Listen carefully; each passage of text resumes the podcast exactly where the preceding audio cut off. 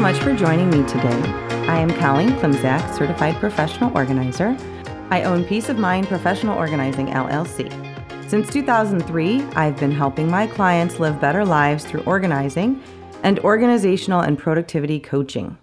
In addition to organizing and coaching, I support my clients through professional speaking, blogging, and now podcasting. Hop over to my website at peaceofmindpo.com to subscribe to my weekly newsletter. So, what's on the agenda today? I want to say just a few words about strategic planning for 2023, just to plant the seeds for my podcast content for the next few weeks. I have spent time recently working on my editorial content calendar for my newsletter and podcast, and also with setting goals for all of 2023 and not just the first month or so. I'm saying that to clarify, because 2023 is here, of course, but it is also 12 months long. So, even though me being me, I want to tackle all the goals and all the resolutions right now, I also know, me being me, that if we try to change every habit and behavior all at once, when we're already a little tired from the holidays, then we are setting ourselves up to fail. So, even though it's the new year, or maybe because it's the new year, I will continue to roll out content consistently, but not too much so as not to freak out you or me. If you do want to jump ahead, I have so many resources on my website to support your organizing and productivity in 2023. Visit my website at peaceofmindpo.com. There's resources always available out there, for example, 450 plus articles on a range of organizational topics, including today's article. Sometimes we just need to clear the decks and eliminate some physical clutter to eliminate our mental clutter too, and to find our focus. So, today I just want to recommend starting the year out right with clear space and laser focus. The article that I'm going to be referencing today is one from actually about 10 years ago, but it has aged well, and I've always loved to share at this time of year. So it's called Gently Close the Door on Your Holidays. We really want to review and relish the holidays, but then we really need to close the door on all but the good memories. So here's a few ways to make that process go more smoothly. Green up your cleanup.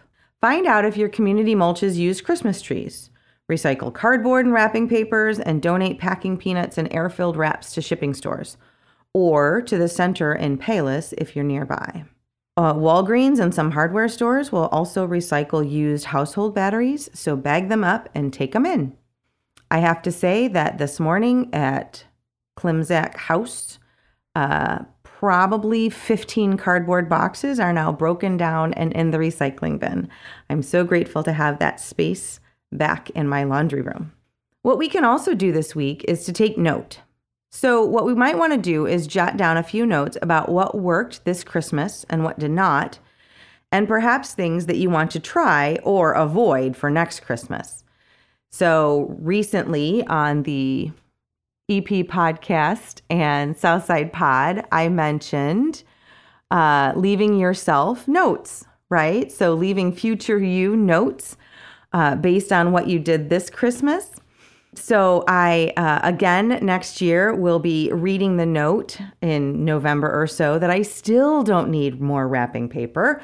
That even with all the gift giving we did this year, I do not need more.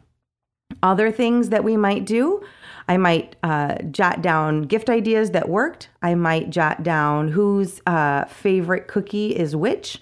We make a lot of cookies this time of year, and everybody seems to have the ones that they ask for most. These are things that we can make note of now to save ourselves a whole lot of hassle later. Also, as we're getting ready to close the door gently on our holidays, we need to de decorate. And I usually call this deforesting, right? Because there's often a tree involved. But me personally, I de decorate a room at a time because I also have a business to run and other responsibilities.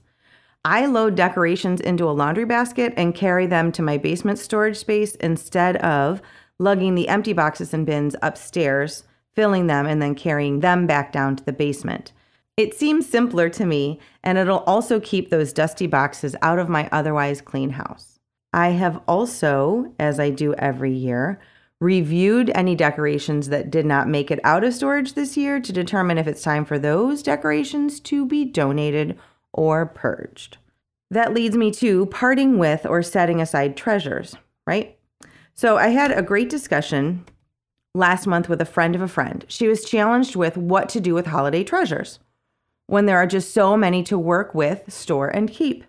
She hosted a decoration event where friends could review and take home items she no longer had room to display or keep. Everyone enjoyed being together. The visiting friends went home with lovely new to them items. They could also bring items to share, and she felt really good about sharing her treasures. Everybody wins. A quote from this person was I would recommend this to others as it's truly a way of sharing not only stuff, but part of you. As she told the participants, it's nice knowing that each year, as they use the items, she will be remembered. We also discussed her desire to pass on treasures to nieces and nephews, so I suggested label and putting away a treasure or two for each niece or nephew for when they were older and had homes of their own. I know that one of the most meaningful wedding gifts my husband and I received were boxes of treasured ornaments from our childhood to start our own family Christmas trees. And then finally, my favorite tip for clearing the decks this time of year is the last in, first out box and that is storing your holiday items with the last in, first out box right on top. So that is the box that is visible as soon as you open up my crawl space door, and I can just grab it as, you know, right after Thanksgiving, December 1st, whenever I feel the need. For us, that box holds Christmas lights. It's easier to put them up in November than December. Our nativity set and advent calendars, a serving tray for our hot cocoa on the counter, and a serving dish or two. It also has um, our Christmas hats because I needed those earlier than normal this year. We always find a few rogue items around the house too into January. So we just tuck those items in the box until next time. So, what can you do this week to clear the decks, to give your home a break, which will also then give your brain a break and open up new pathways and avenues for 2023? I hope you had a lovely holiday season and that the joy that you felt stays with you well into the next year.